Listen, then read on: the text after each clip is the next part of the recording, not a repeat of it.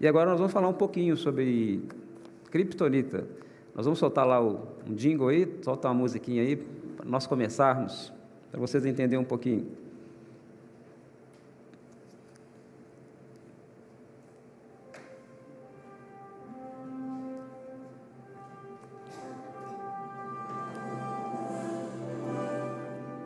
Alguém se lembra dessa musiquinha aí? Alguém se lembra? Levanta a mão aí. Quem já viu? Ó. Oh. Olha aí. Logo você imagina, né, aquele homem voando, não é verdade? Aquela capa, com aquele S. Aquele homem defendendo os mais fracos. É isso? Cheio de força, cheio de poder.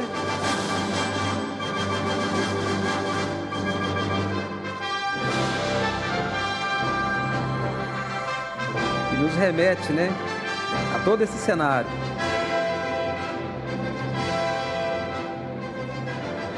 Aí você pode pensar, né? O que, que isso tem a ver com o tema, né?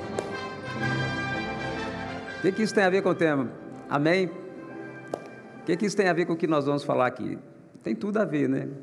Que o John Bever, como meu querido pastor Elson disse, ele fez uma metáfora muito inteligente sobre uma analogia entre a criptonita e o pecado.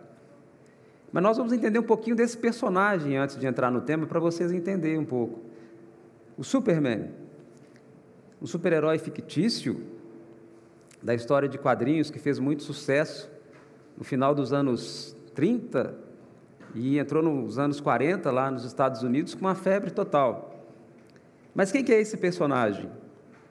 É um personagem nasceu no planeta fictício, né, chamado Krypton e tinha o nome de Kal-El. Ele foi mandado para a Terra pelo seu pai, né, Jor-El, e assim que o pai dele mandou ele num foguete, o planeta dele lá explodiu. E aí ele chegou no planeta, no planeta Terra, né, na cidade chamada Smallville, lá nos Estados Unidos, e foi descoberto por um casal de fazendeiros que o acolheram, e ele foi crescendo, e aí ele foi descobrindo né, que ele tinha poderes, que ele tinha força à medida que ele foi crescendo. E ele descobriu, ele ficou cada vez mais forte. Ele descobriu que ele tinha super força. Olha aí, super força. Ele descobriu também que ele tinha, ele era invulnerável. Olha que legal, invulnerável.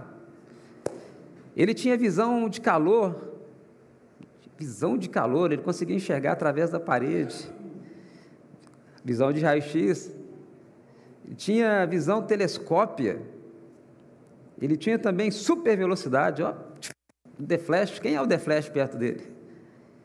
Tinha super audição, quem é aqui que não gostaria de ter uma super audição, hein? Não é verdade? Para ouvir um cochichozinho, né? O que será que o pastor está falando lá com outro pastor, né? Ou em casa, né? O que, que esse menino está conversando com um amigo, no telefone? Ele tinha também poderes de voo, olha aí, quem não gostaria de voar, né? A gente vê aí os passarinhos voando né, livremente no céu, os aviões. E ele tinha também um sopro congelante. E o nome dele humano era Clark Kent. Mas em meio a toda essa força indestrutível, um homem muito ganancioso, né, chamado Lex Luthor, Lex Luthor, ele descobriu o ponto fraco dele. Qual que era o ponto fraco dele? A criptonita. Querido, tem uns slides aí para nós colocar? A criptonita. E o que, que era a criptonita? Um mineral criptoriano, que tem efeito principal de enfraquecer o Superman. Então ele ficava fraco quando ele chegava perto desse mineral. Olha aí, olha aí, tá vendo? Ó? Ele ficava com medo, e fraco, impotente. E no livro Kryptonita de John Bevere, ele faz essa analogia, igual eu disse aqui no começo. Assim como a Kryptonita, ela neutraliza os poderes do, do Superman, o pecado, ele também neutraliza o poder e o caráter que recebemos de Deus, segundo John, de, segundo John Bevere. E é uma grande verdade. E ele aqui nos sugere algumas atitudes que temos que tomar para eliminarmos essa criptonita da nossa vida. Amém? Qual o tempo que eu tenho, pastor? Só para mim sintonizar aqui. Então tá, nós vamos até meia-noite, tá? Brincadeira. A primeira atitude que John Bever nos ensina no livro, muito sabiamente, gostei muito, livro maravilhoso, se você não leu, vale a pena você comprar e ler. Lê devagarinho, que é um livro que vale a pena ser degustado, né, porque é muito bom realmente. E o tempo que foi me passado foi isso. Então, a primeira atitude que ele nos ensina é um confronto, para eliminarmos a criptonita. Um confronto. Quando você fala de confronto, você logo imagina assim, você tem que entrar para ganhar, né? Não é verdade? Você tem que ser corajoso para poder entrar, você tem que ser valente, forte, né? Para poder entrar e confrontar. Mas a primeira sugestão que ele nos dá, que é a atitude que nós temos que ter, é o medo. Olha que interessante. Aí você pensa, mas como, pastor, o medo?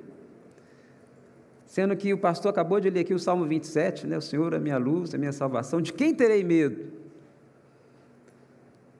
E aí, Josué, lá, capítulo 1, versículo 9. Não temas, não te mandei eu ser forte e corajoso, não temas. Que conversa é essa? Que conversa é essa do John Bever? Pode deixar na, lá no, querido, pode deixar aí. Isso, pode passar o segundo aí, que está dentro do tema aí. Isso, deixa paradinho para o pessoal ver. Que conversa é essa, John Bever? Que conversa fiada é essa? De medo. Eu, quando eu li também, a princípio, eu falei, o que, que é isso?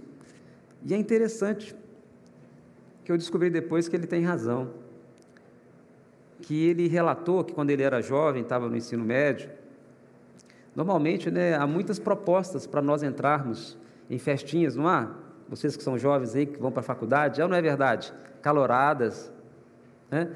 E no meio dessa turma toda, além de rolar bebida, rola muita droga. E o John Bever nos relatou, no seu livro, que ele só não entrou para o mundo das drogas porque ele teve medo. Sabe medo de quê? Das consequências. Medo das consequências. Aí eu comecei a compreender o medo que ele está dizendo, o medo saudável. É esse medo que nós temos que ter, de entrar em determinadas situações que geram consequências na nossa vida, consequências desastrosas nas nossas vidas. Entrar, por exemplo, no mundo das drogas, entrar para o mundo do roubo, do, do crime. Olha para você ver entrar para o adultério, para a prostituição. Você tem que ter medo. Você não pode achar que você é, é você é, é super-homem, que nada vai te destruir.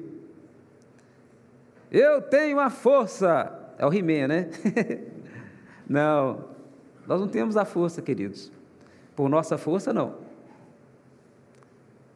Pelo nosso eu, não que o mundo está pregando aí fora é isso: que você tenha força, você é forte, você é valente, está cheio aí de positividades, livro de autoajuda que está te ensinando isso.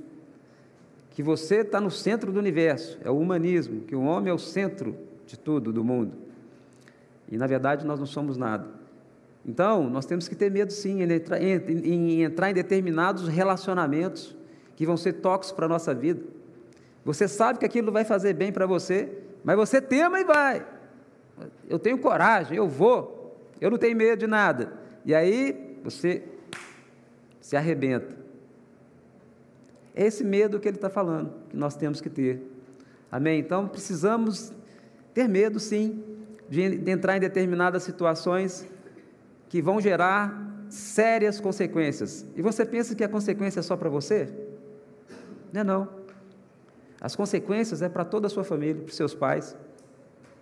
Entra para o mundo das drogas né, para você ver. Sua mãe vai dormir de noite. Seu pai vai dormir de noite. Você tem que ter medo. Fala, não, não vou entrar nisso, não. Sai correndo, em nome de Jesus. Esse é o medo positivo. Amém? Que nós temos que ter. A segunda coisa que o nosso querido John Bever nos fala, né, segundo a sugestão do confronto aqui, que ele nos fala, é olhar para dentro de nós mesmos e refletir. se nós estaremos no meio daqueles milhares que dirão Senhor, Senhor. Que o Senhor dirá: Nem todo aquele que me diz Senhor, Senhor entrará no reino dos céus, mas somente aqueles que fazem a vontade do meu Pai que estás nos céus. Será que nós vamos estar entre esses milhares? E essa palavra é para nós que estamos na igreja. Essa palavra não é para o espírita, não é para o budista, não é para quem é taoísta, não é para quem é islamista, hinduísta. Essa palavra Jesus fala para nós. Nem todo aquele que diz Senhor, Senhor entrará no reino de Deus. Isso expressa intimidade. O budista diz Senhor, Senhor. Fala em nome de Jesus, sim ou não? O islamista fala em nome de Jesus? Senhor, Senhor? Não fala. Então, essa palavra é para nós, Jesus está nos advertindo a nós termos o devido cuidado. E eu vou lá com vocês em Mateus 7, 22. Abra comigo a palavra do Senhor para nós caminharmos juntos. Mateus 7, 22. Quem achou, diga achei. Quem não achou, diga me espera.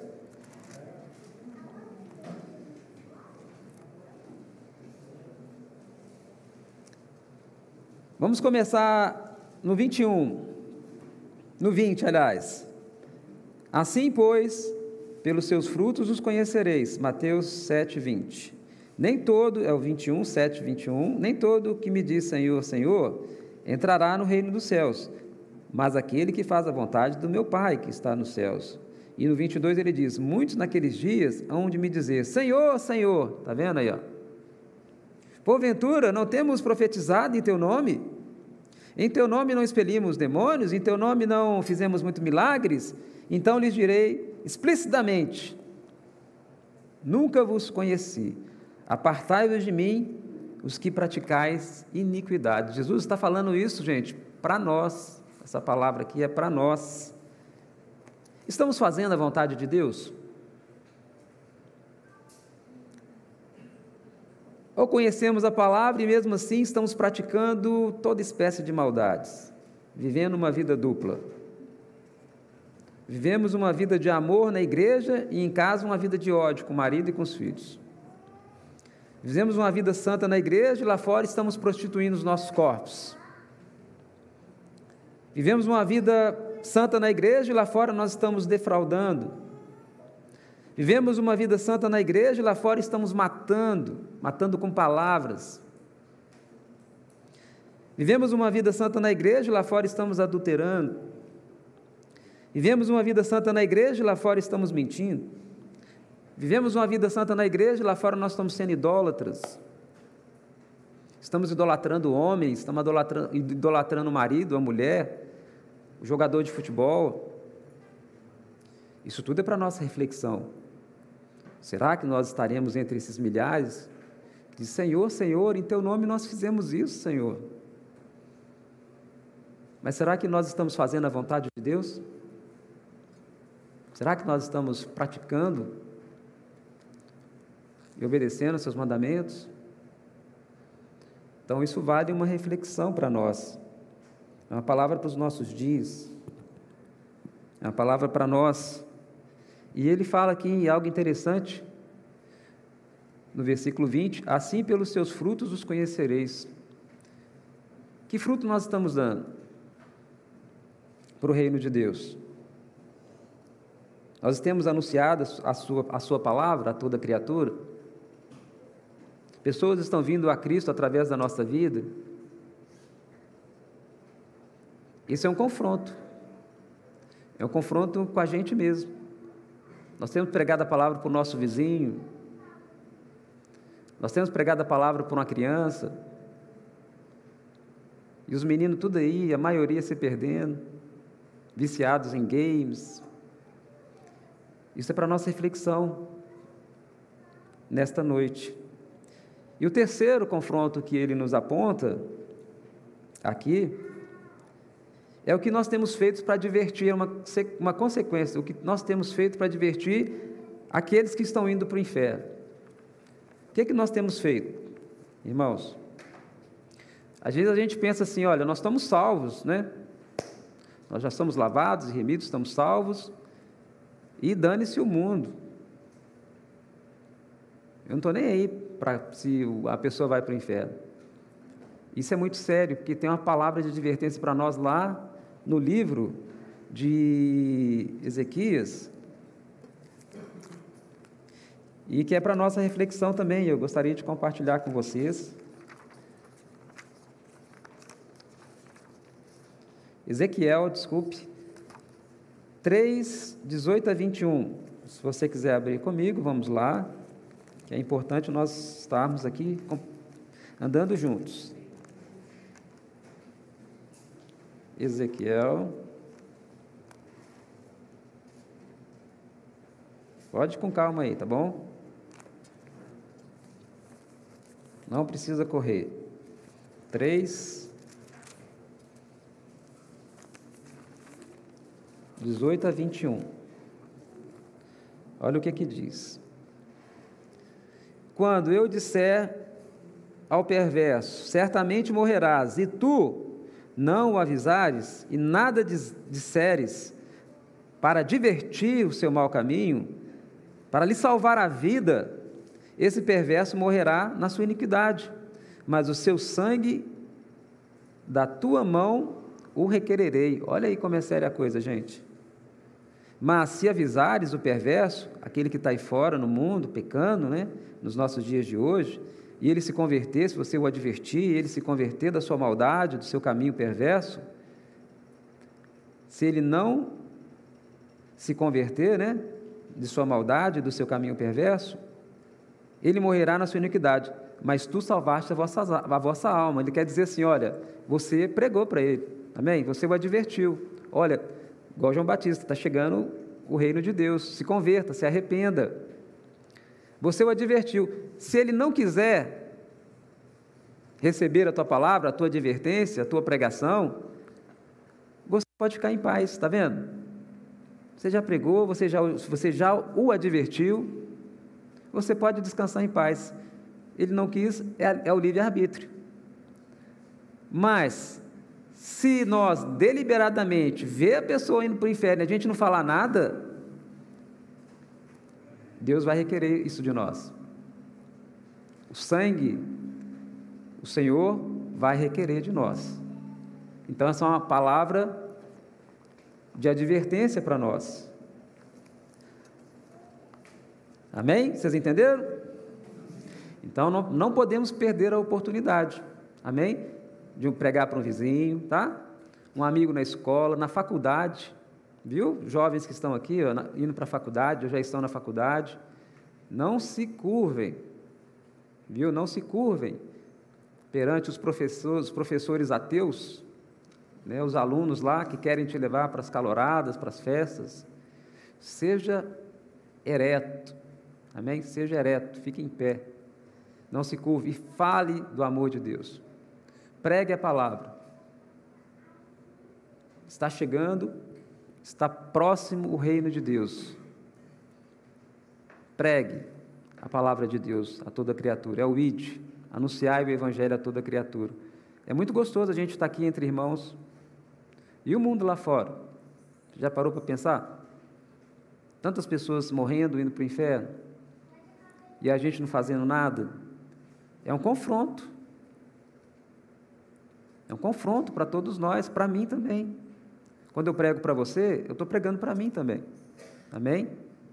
Então nós temos que sair do nosso comodismo. Se a pessoa receber a palavra, amém, glória a Deus. E a Bíblia diz que ela vai ser salva. Agora, se ela não receber, é um direito que ela tem, mas você fica em paz, tá bom? Glória a Deus, queridos. Amém? Vocês estão entendendo direitinho? Sim ou não? E agora nós vamos passar aqui a segunda etapa agora, que é a tolerância. Que é a segunda sugestão dele, John Bever, para eliminarmos a criptonita. A tolerância. A palavra tolerância em grego é eal, que, que pode significar, pode expressar, você permite, você admite, no, na, no sentido positivo, e no sentido negativo, você admite, permite, você não proíbe no sentido negativo, você não proíbe, você não coloca um fim, você não previne. E eu procurei na palavra de Deus aqui algum, algumas passagens bíblicas para nós meditarmos aqui, e a primeira delas está lá em 1 Pedro 5, 8, capítulo 5, versículo 8. Vamos lá no finalzinho. Antes de, de as cartas de João, né? 1 Pedro, capítulo 5, 8, versículo 9. Diz assim a palavra do Senhor: Quem achou, diga achei. Quem não achou, diga me espera. Todo mundo achou, né? Diz assim: olha, a Bíblia fala para nós sermos sóbrios, sóbrios e vigilantes. O diabo, vosso adversário, anda em derredor, como o um leão que ruge procurando alguém para devorar. Precisamos, irmãos, estarmos atentos e vigilantes. Amém? Não permitir, não admitir determinadas coisas na nossa vida. Amém? Não tolerar determinadas ações, determinadas atitudes e nos prevenir. E como que a gente nos previne, irmãos? Sendo que vigilantes. Por que, que muitas empresas têm segurança? Para quê? Para prevenir o quê? Assaltos, para prevenir roubos. Amém? Quando você vai no médico, né? O que, que o médico fala? Você tem que fazer uma consulta todo ano para prevenir, né? Prevenção. Você vai no dentista, né? Ah, dentista, ó, você tem que fazer limpeza de seis, seis meses para poder prevenir o que? Ah, as cáries, os tártaros. Então nós precisamos ser sóbrios, sermos conscientes e sermos vigilantes. Amém? Porque o mal está aí. O mal está aí, a criptonita está aí, irmãos, está solta. Então nós precisamos entender isso e sermos vigilantes e não vacilarmos, amém? Porque senão a gente acaba sucumbindo para a criptonita, se enfraquecendo. Às vezes você acha que você está forte, aí você se depara aí, ó, com essa pedra, com esse mineral verde aí brilhando aí, ó, aí você perde toda a sua força. Essa pedra que vem às vezes disfarçada, né, de ódios, de rancores, isso vai entrando no nosso coração. Amém? Isso vai nos contaminando e vai tirando a nossa força. O rancor, ele tira a nossa força. A ciência já comprovou isso. Que a pessoa que tem rancor, raiva, ela tem mais probabilidade de desenvolver úlceras, gastrites, e se não forem cuidadas, vai se tornar tumores, cânceres. Então, sede sóbrios, vamos ser vigilantes, amém? E não vamos permitir, não vamos admitir que sejamos confrontados com a criptonita. E se formos, como nós seremos, tá? Que Jesus falou que no mundo tereis aflições, mas tende o quê? Bom ânimo, eu venci o mundo. Quando Jesus fala de aflição, é tudo isso, irmãos. É lutas, é desafios, para nós estarmos preparados para vencer. Amém? As criptonitas que todo dia aparecem. As, todo dia, irmão, aparece. Você chegando na sua casa hoje à noite, você pode encontrar lá uma criptonita lá. Amém? E você precisa estar imunizado. Imunizado com a palavra de Deus. Para você não se sucumbir, não perder as suas forças. Você sai de um culto abençoado e chega em casa lá, né, pastor? Uma, uma notícia ruim, alguma coisa que aconteceu, um filho fala alguma coisa, fala: Não, eu não vou perder a minha bênção, não, de jeito nenhum. Em nome de Jesus está repreendido isso. Amém? Sai para lá, criptonita.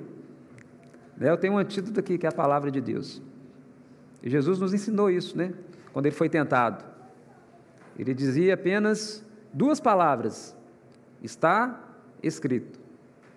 Amém? Está escrito. Está escrito.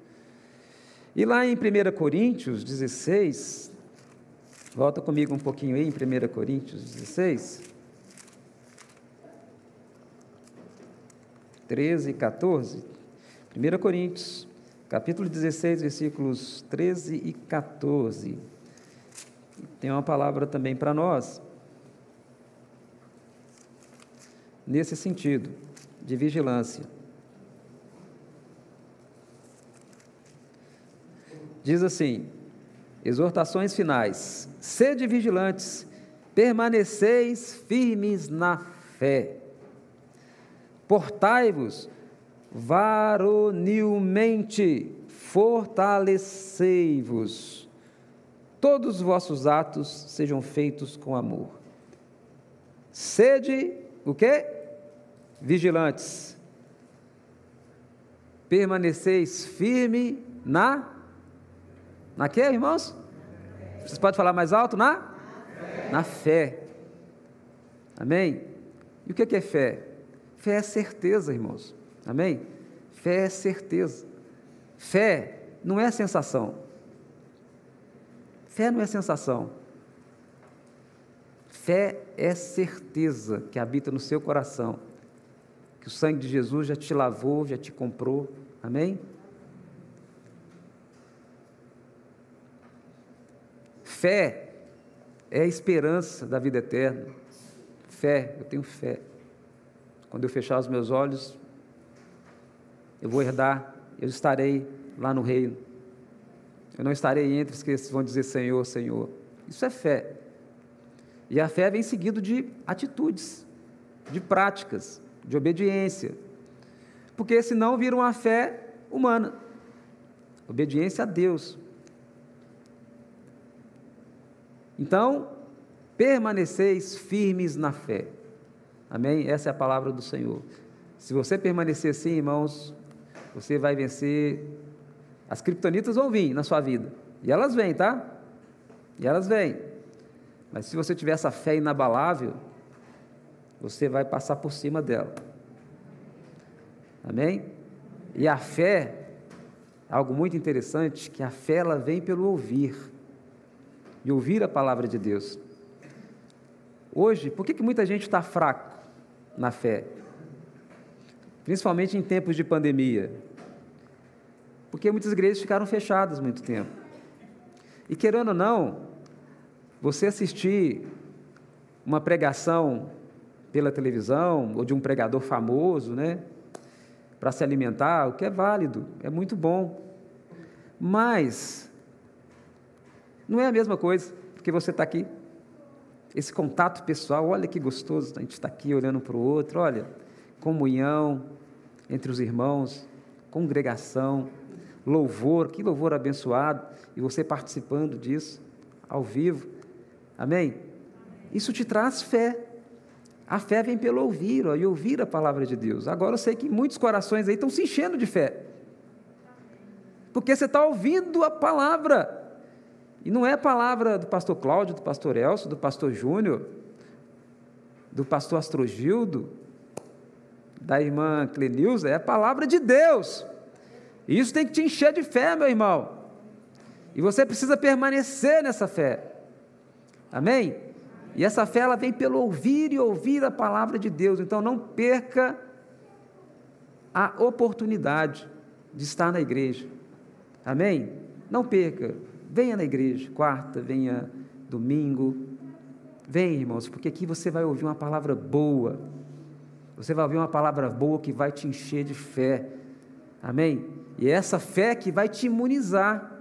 Essa fé que vai fazer com que você ganhe força.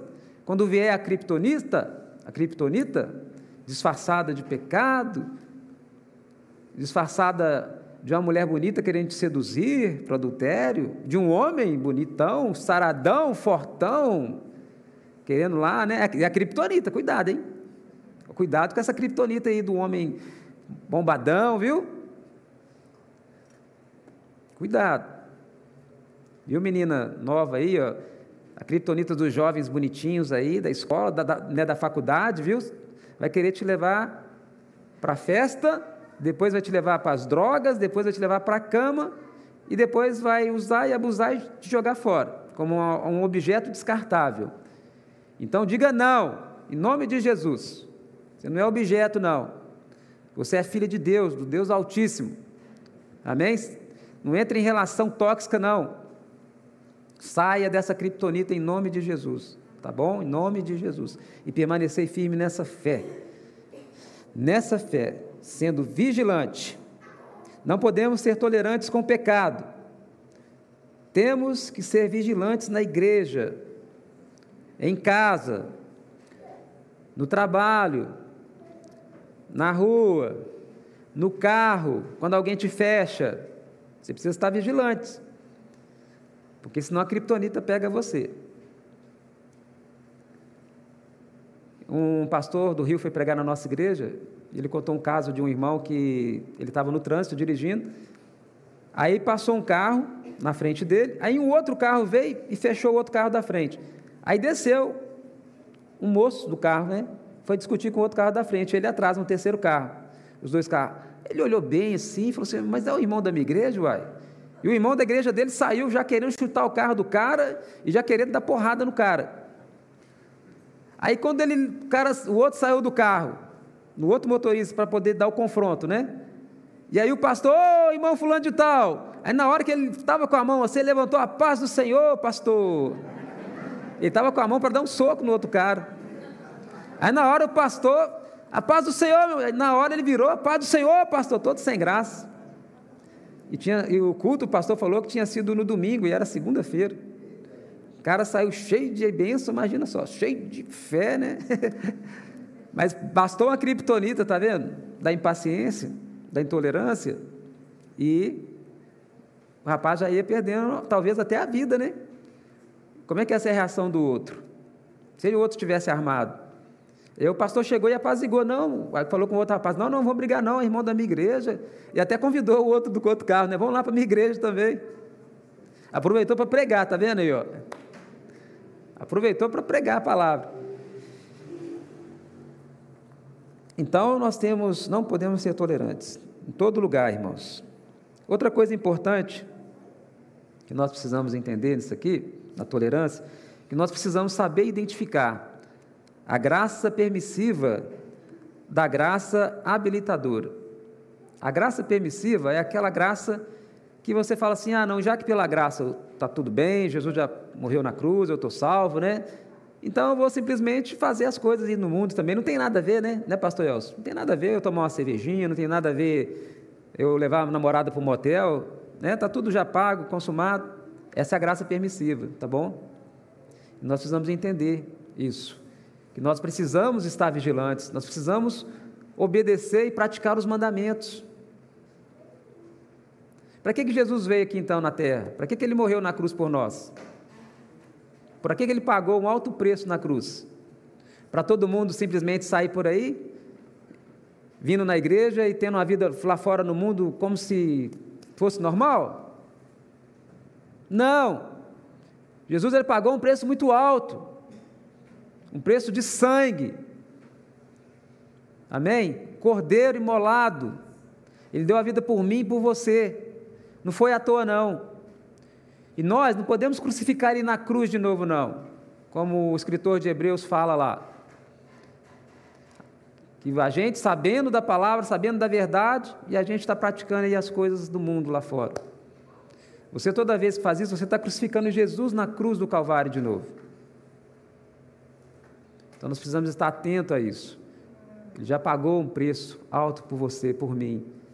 Então o que nós temos que fazer é procurar ter uma vida de retidão. E olha, gente, a gente procurando ter uma vida de retidão é bom para a gente mesmo. Você vai ter uma vida longa aqui na terra. Pode ter certeza disso. Você vai honrar seu pai e sua mãe.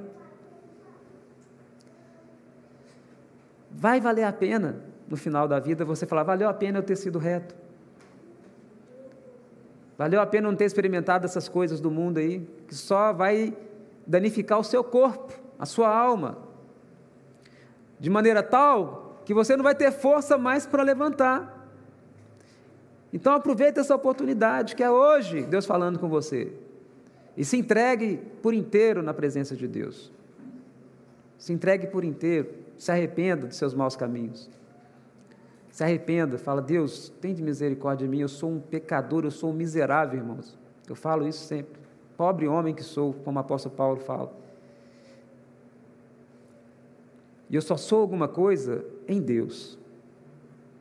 Eu só, o apóstolo Paulo fala isso, eu só sou o que sou em Deus, em Cristo Jesus. Então, essa é uma noite de arrependimento, essa é uma noite para nós refletirmos, para nós entendermos que o pecado está aí à solta no mundo, como nunca antes, nesses últimos 30 anos, se alastrando. E até muitos eleitos, muitos que estão na igreja, estão sendo confundidos. Então, nós precisamos entender isso. Essa graça habilitadora, a graça que nos habilita a salvação, é o que Jesus fala lá. Nem todo que diz Senhor, Senhor entrará no reino, mas aquele que faz a vontade do meu Pai. E qual é a vontade do Pai? É obedecer os mandamentos, é amar, é ser um bom filho, é obedecer a mãe, o pai, é ser um bom cristão, é ter um bom testemunho, Pecado, irmãos, a gente pode cometer um ou outro um, por acidente, mas deliberadamente, você conhecendo a palavra, você está crucificando Jesus na cruz de novo. Amém? Então, essa é uma noite de arrependimento para todos nós. É uma nova chance para todos nós, que às vezes pecamos em pensamentos, pecamos em atos, em ações, e falar assim: Jesus, me receba de novo. Me receba porque eu não sou nada. A gente não é nada, não, irmãos. Quando vem um coronavírus aí, desse aí, você vê tanta gente falecendo, tantas pessoas jovens, fortes, falecendo. A gente não é nada, não. A gente está aqui, o hoje, mas o amanhã só a Deus pertence. E se Jesus voltar para nós amanhã? Porque há duas formas de Jesus voltar. Ou ele volta, mesmo, de acordo com a vontade do Pai, que nem ele sabe. Amém? Então fica tranquilo, que tanto de profeta falando aí que Jesus voltar no ano tal, Jesus fala, nem o filho sabe, só o pai. E a segunda forma é a nossa partida. Se você partir amanhã, será que Jesus vai voltar para você? Que daqui nós não temos garantia de nada. Amém? Então é o hoje que nós temos. Eu sempre falo isso com os meus pacientes. Nós só temos o hoje. Amém? O que você fizer hoje é o que vai determinar o seu amanhã. E o que você fazer amanhã é o que vai determinar o seu dia o dia real que você está inserido, mas vai depender do que você vai fazer hoje. Então, hoje é noite de salvação, amém? Hoje é noite de cura, sim. Deus deseja curar seu coração, coração feridos, pela criptonita do rancor, do ódio, do ressentimento que está no seu coração há anos. Eu tratei de uma paciente que há 30 anos ela guardava um rancor no coração dela. Crente em Jesus, pessoa maravilhosa, lá de Bragança Paulista. Ela já com quase os seus 50 aninhos de idade. E ela nunca casou, porque ela foi abusada pelo próprio irmão quando ela era mais nova. Então ela se achava indigna, ela se culpava, pastor Elcio. Ela se culpava pelo abuso do, do, do irmão e ela falou assim: Eu não vou casar.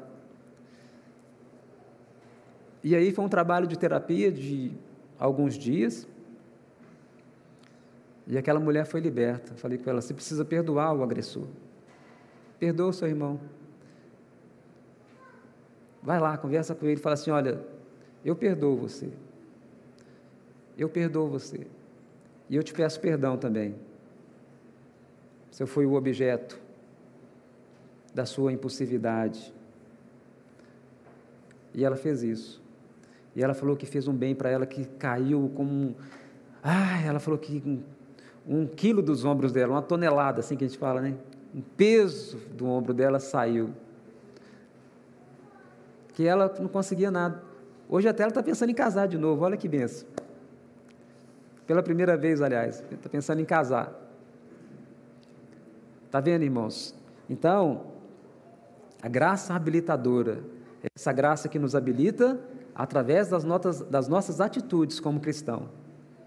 Atitudes aqui na igreja, com o irmão, com a irmã, com o mestre, com o idoso, com a idosa, atitude lá fora, no trânsito, atitude na, na nossa casa, atitude com, nosso, com a sua namorada, com o seu namorado, com o seu marido, com a sua esposa, atitude com o seu pastor, atitude de respeito, de reverência, de hierarquia, entender que ele, Deus colocou ele aqui, e que não vale a pena a gente se rebelar contra o anjo do Senhor que está aqui na igreja, passando a palavra de Deus para vocês. Ao contrário, é amá-lo, entender que ele é um homem também sujeito a falhas, que precisa das suas orações, da cobertura do seu amor, de ser abraçado, de ser mimado. É uma pessoa que largou tudo e está aqui trazendo a palavra dia após dia, ou que divide uma atividade laboral porque ele precisa, que às vezes o rendimento que ele recebe aqui não é suficiente para manter as suas despesas. É amar seu pai, a sua mãe enquanto eles estão aqui na terra. Amém? É sendo um bom aluno, um bom profissional na empresa. E aí essa graça habilitadora vai entrando dentro de nós, e isso passa a ser algo normal na nossa vida. E aí você nem vai lembrar que tem criptonita. E se porventura você se confrontar, você já vai estar habilitado, amém? Por essa graça. E você vai ter autoridade para repreender no nome de Jesus. Manter firme na fé.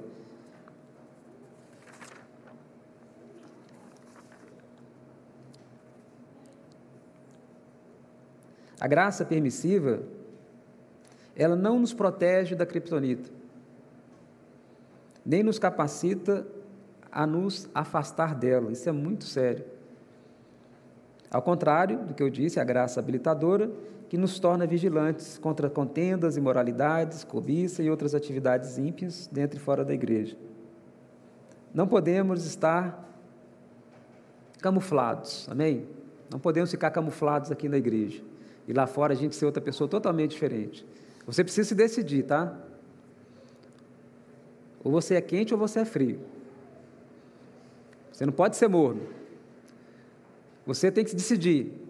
Ou você está em cima do muro, ou você pula para esse lado daqui, ou você pula para o lado de lá. É uma decisão. Mas você tem que ter consciência que você vai ter consequências.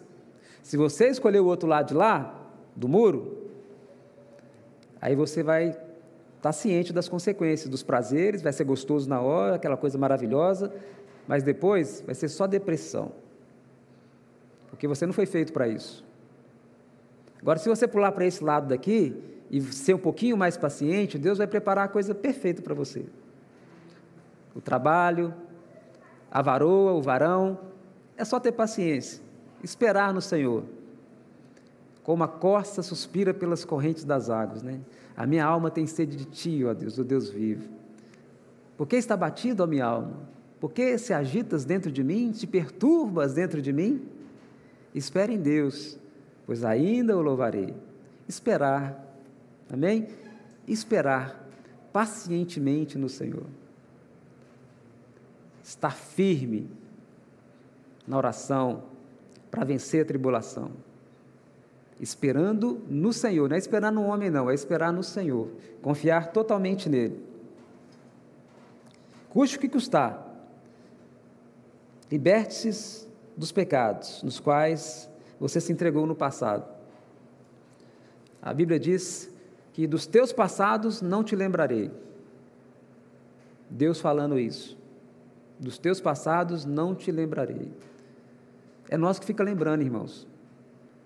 Quando você é perdoado pelos pecados, é você que fica lembrando. Deus já te perdoou, ele já esqueceu. Esquece também em nome de Jesus da culpa, de tudo o que foi feito no passado. Gente, o que passou, passou. O apóstolo Paulo, em sua carta aos Filipenses 3, de 9 até versículo 12, ele diz algo lindo lá. Em um desses versículos ele fala assim: Olha, uma coisa eu faço, esquecendo-me das coisas que para trás de mim ficam. Eu prossigo para o alvo, para o prêmio. É isso, irmãos. Tem vezes na vida da gente que a gente tem que falar isso também. E orar, falar, Deus, uma coisa eu faço, esquecendo das coisas que para trás de mim ficam. Olha, o passado ficou para trás. Eu vou olhar para ele como um retrovisor. Você está dentro de um carro. Você precisa olhar o retrovisor, não precisa, pastor? Para fazer uma, uma, uma, conversão, né? Para olhar um sinal, se vem o outro lá correndo. Mas você não pode ficar olhando direto no retrovisor. Por quê? Se você ficar olhando direto, o que acontece? Você bate. Você se desvia do caminho. Então você não pode ficar olhando só para o passado. Se Paulo fosse ficar olhando para o passado, ficasse remoendo quando ele estava perseguindo lá os, os cristãos, né? Paulo ia ser frustrado, um depressivo. Mas ele falou assim: olha, uma coisa eu faço, isso ficou para trás, eu sou um novo Paulo, amém? Eu sou uma nova criatura, e você é uma nova criatura em Cristo Jesus. As coisas velhas se passaram, e eis que tudo se fez o quê? Novo, amém? E isso tem que ser renovado a cada dia, a cada manhã na nossa vida, poxa. A cada dia, a cada manhã você precisa ser uma nova criatura. Amanhã eu já preciso ser um novo Cláudio, eu não posso ser o Cláudio de hoje. Amanhã o pastor Elcio, ele precisa ser um novo pastor Elcio. Amanhã o pastor Gildo, ele precisa ser um novo pastor Gildo, ele precisa ser um novo Gildo. E assim é, irmão, nós precisamos nos renovar.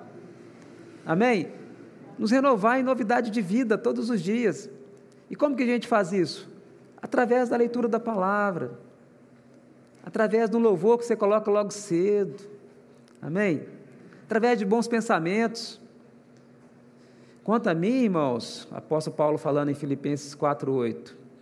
Quanto ao mais, irmãos, tudo que é puro, tudo que é verdadeiro, tudo que é justo, né, tudo que é amável, tudo que é de boa fama, né, se há virtude, se há louvor, é isso que a gente tem que pensar.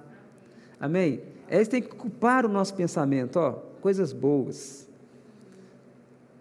Extraídas daqui, ó, da palavra, é você ler um salmo, é você ler um livro de João, é você ler os evangelhos, é você se saborear, irmãos, que quando você começa, você não quer parar mais. Amém? E aí você vai ficar fortalecido contra toda e qualquer criptonita que cruzar o seu caminho. E, para finalizar, a terceira atitude que ele nos sugere: amor e verdade. Amor e verdade. Como que estão essas duas palavras para você na prática da sua vida? Como que estão essas duas palavras para mim na prática da, minha vida? Será que realmente eu tenho amado? Porque a gente quando pensa em amor, você logo pensa no cônjuge, né, nos filhos, né, no amigo. Mas não é só isso. amar a Deus sobre todas as coisas, de toda a tua força, de todo o teu intelecto, de todo o teu ser, de toda a tua alma. É a primeira coisa. Para você amar o seu marido, primeiro você precisa amar a Deus. E segundo, você precisa amar a si mesmo. Você precisa amar a si mesmo, se valorizar, se olhar para o espelho e dizer: Glória a Deus, eu sou uma bênção em Cristo Jesus. Eu sou bonito, eu sou bonita. Porque se você não amar a si mesmo, você não vai conseguir amar o irmão, você não vai conseguir amar o marido de verdade, você vai ficar com baixa autoestima. Agora, quando você ama a Deus sobre todas as coisas, de toda a sua força, de todo o seu ser, de todo o teu intelecto, e quando você ama a si mesmo, que é o que Jesus diz, amar o próximo como a si mesmo. Esse como é antes.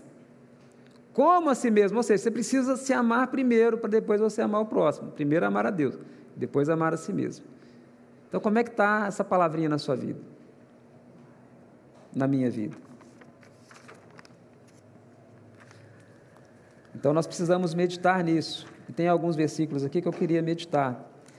Em 1 João 4,8, se você puder ir lá comigo, nós já estamos finalizando.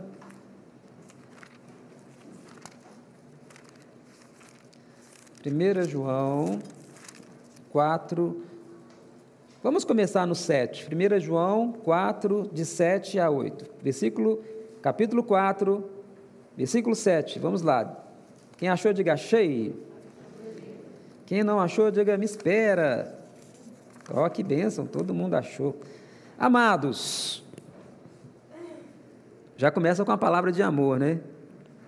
Amemo-nos uns aos outros, porque o amor procede de Deus, e todo aquele que ama é nascido de e conhece a Deus. Aquele que não ama não conhece a Deus, pois Deus é amor. Está vendo? Aquele que não ama não conhece a Deus, porque Deus é amor. Amor. Depois nós temos João 14, 6, que Jesus diz assim, todo mundo sabe de cor, né, para Tomé. Quando Tomé pede para ele mostrar né, o caminho, né, Jesus fala assim com ele, eu sou o caminho, a verdade e a vida. Mostra-nos, né? Eu sou o caminho, a verdade, tá vendo? E a vida. Amor e verdade. Essas duas coisas andam juntas, amém? Essas duas coisas andam juntas. E verdade é a gente viver uma vida de obediência do Evangelho, da palavra, uma vida singular, uma vida livre de ganância, tem gente que quer conquistar aí 20 carros, 30 carros, para que tudo isso? Você não, né, não vai entrar nos 20 ao mesmo tempo, né? Contentes com o que Deus te deu, glorifica a Deus por isso. E se você não tem, amém. Você tem suas pernas, né, que você pode pegar um ônibus, um, andar de bicicleta. Glória a Deus por isso. Amor e verdade. Essas duas coisas andam juntas. Jesus diz: Eu sou a verdade, em outra passagem. Em 1 João 5,3, João é gostoso que ele fala tanto de amor, porque este é o amor de Deus, que guardemos os seus mandamentos. Ora, os seus mandamentos não são penosos, porque o, todo que é nascido de Deus vence o mundo, vence a criptonita do mundo, e esta é a vitória que vence o mundo, a nossa fé. Quem é que vence o mundo, senão aquele que crê ser Jesus, o Filho de Deus? Olha que palavra gostosa para os nossos corações. E para finalizarmos, 1 João capítulo 1, de 6 a 9, mais um pouquinho de verdade. Ele diz assim: Se dissermos que mantemos comunhão com Ele e andamos nas trevas, mentimos e não praticamos a verdade. Se, porém, andarmos na luz, como Ele está na luz, mantemos comunhão uns com os outros, e o sangue de Jesus, seu Filho, nos purifica de toda a criptonita. Olha aí. Se dissermos que não temos pecado né, nenhum, a nós mesmos nos enganamos e a verdade não está em nós. É, isso aqui é para você reconhecer, amém? Que você precisa é dessa força do sangue de Jesus. Eu reconheço que eu preciso, irmãos. Você reconhece? Eu reconheço que eu preciso desse sangue todos os dias na minha vida. Amém? Eu não sou melhor nem pior que ninguém. Eu sou apenas um servo que necessito desesperadamente do sangue de Jesus todos os dias, de uma gotinha desse sangue derramado na cruz, todos os dias na minha vida. Uma gotinha bem pequenininha, para que eu possa amar mais, para que eu possa perdoar mais, tá bom? Que eu possa ser mais vigilante, para que eu possa pregar a palavra, advertir pessoas aí que estão indo para outros caminhos, falar abertamente. Eu preciso desse sanguinho todos os dias no meu trabalho, na minha casa, todos os dias. É com esse sanguinho que vai acumulando todos os dias dentro de mim que vou ganhando força para vencer a criptonita. Tá bom? Então vamos fechar os nossos olhos e agradecer a Deus por essa noite tão gostosa na presença dEle. Essa noite que Ele falou tanto aos nossos corações e vai continuar falando através da Sua palavra, Tua palavra que é a verdade. Saiba que você é muito querido e querida por Jesus, tá? Jesus te ama demais. Deus te ama demais. Porque Deus amou o mundo de tal maneira que ele deu o seu filho unigênito, para que todo aquele que nele crê não pereça, mas tenha vida eterna. Saiba que você é muito amado e muito amada por Deus, por Jesus. Amém? Saiba que você está no aconchego dele, no aprisco dele